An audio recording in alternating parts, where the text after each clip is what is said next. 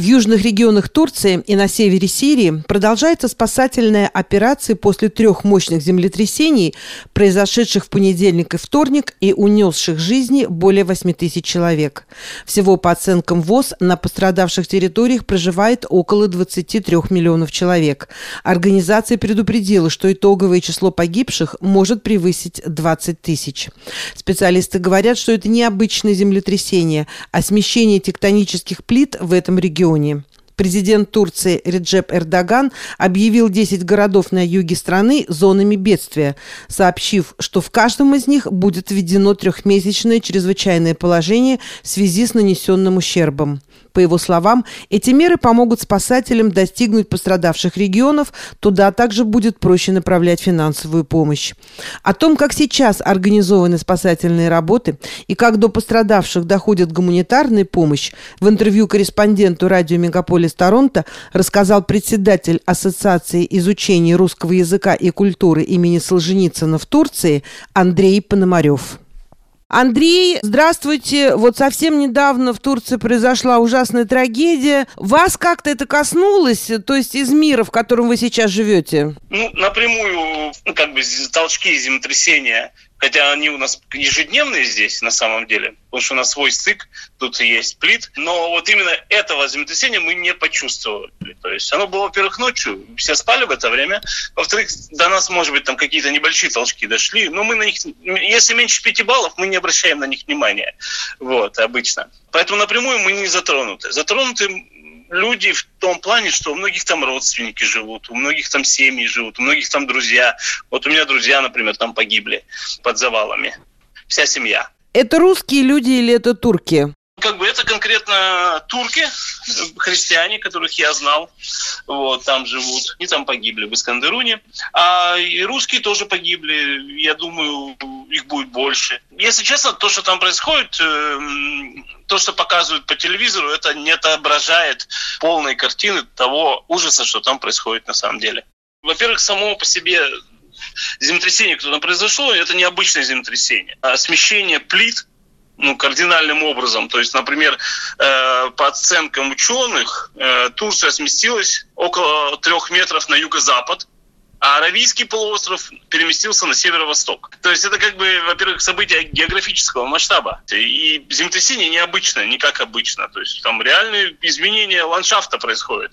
То есть там горы трескаются. То есть, а Искандерун город, например, там море затопило. Не полностью, но как бы частично видать, понизилась плита, и ну, как бы море туда пришло. То есть, чем это все дальше обернется, никто не знает. Во-вторых, государство оказалось ну, не готово к таким масштабным потрясениям. То есть, я занимаюсь тем, что координирую помощь определенную. То есть мы контактируем с турецкими властями, с, там, с российскими спасателями, которые туда поехали. То есть мы помогаем во всем этом, то есть отправляем помощь, координируем, переводим и так далее там бардак происходит полный, если честно. Люди, как бы, многие люди, которые выжили в землетрясении, они находились без воды, без еды, без одежды, не знают, куда пойти спрятаться от холода. То есть мародерство есть. На сегодняшний день какие цифры? Известно, сколько людей там погибло и сколько пострадало? Смотрите, я думаю так. Говорят официальные цифры. Больше 8 тысяч погибших сейчас, точно. И 30 тысяч раненых. Но я вам скажу так, что нам звонят со многих мест, которые они, они маленькие города. Там еще никто не приезжал от властей туда проверять. Ни одного там еще не было.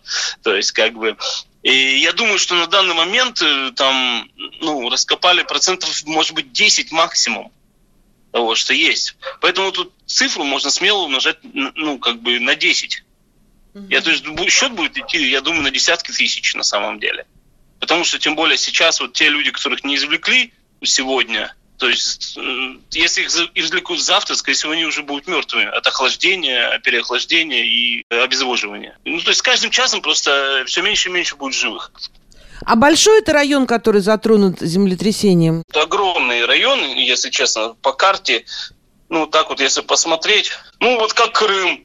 Вот весь Крым, представьте, что 80% зданий сложилось. Скажите, пожалуйста, ну вот известно что-то о помощи. Вот кто как э, помогает и идет ли помощь из других государств, ну в частности из России? Это известно, вот, э, хотя не только Турция пострадала, еще Сирия пострадала. Турции помогают все страны, а Сирии очень немногие, например.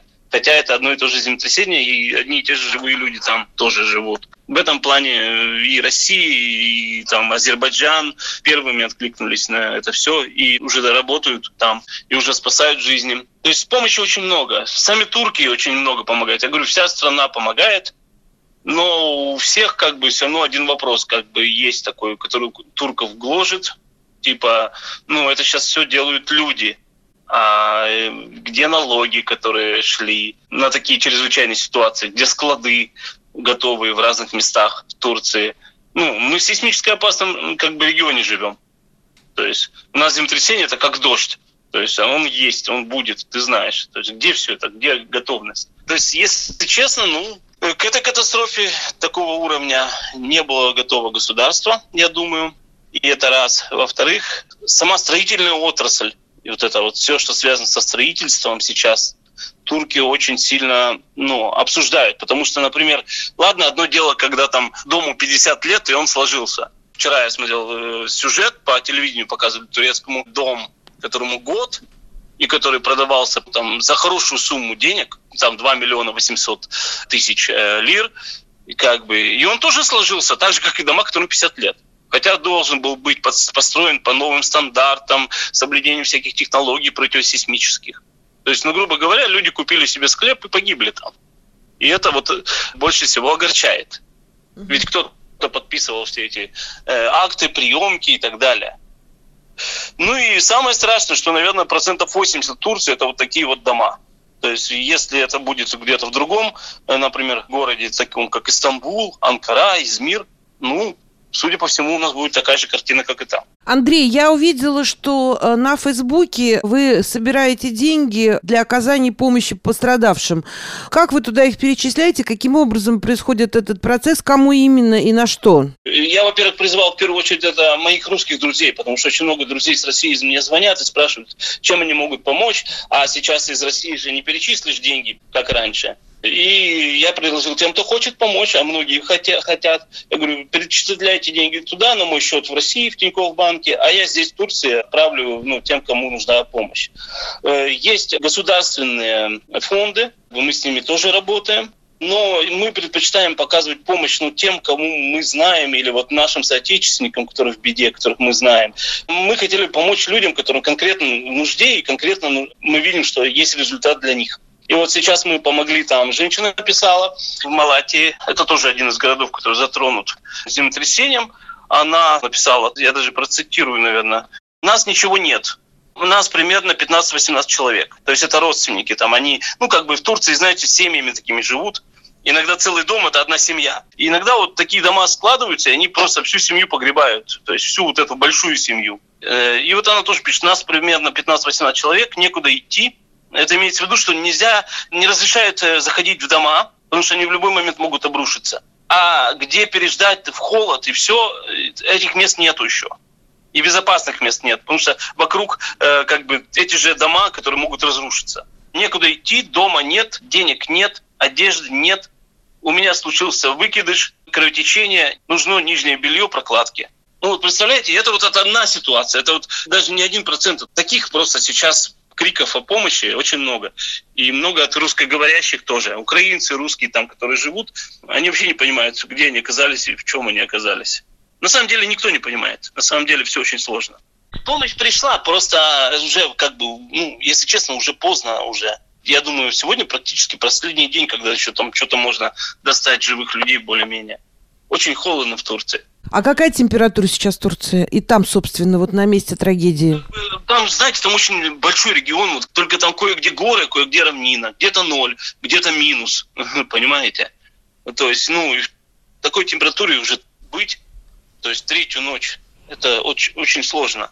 Эта техника, она должна была быть уже там сразу, то есть какие-то запасы. Она только начинает идти. Вот я сейчас э, по городу шел и видел технику, которая отправляет на восток. И это Кушадас, оно будет идти там, я не знаю, еще часов 30 минимум.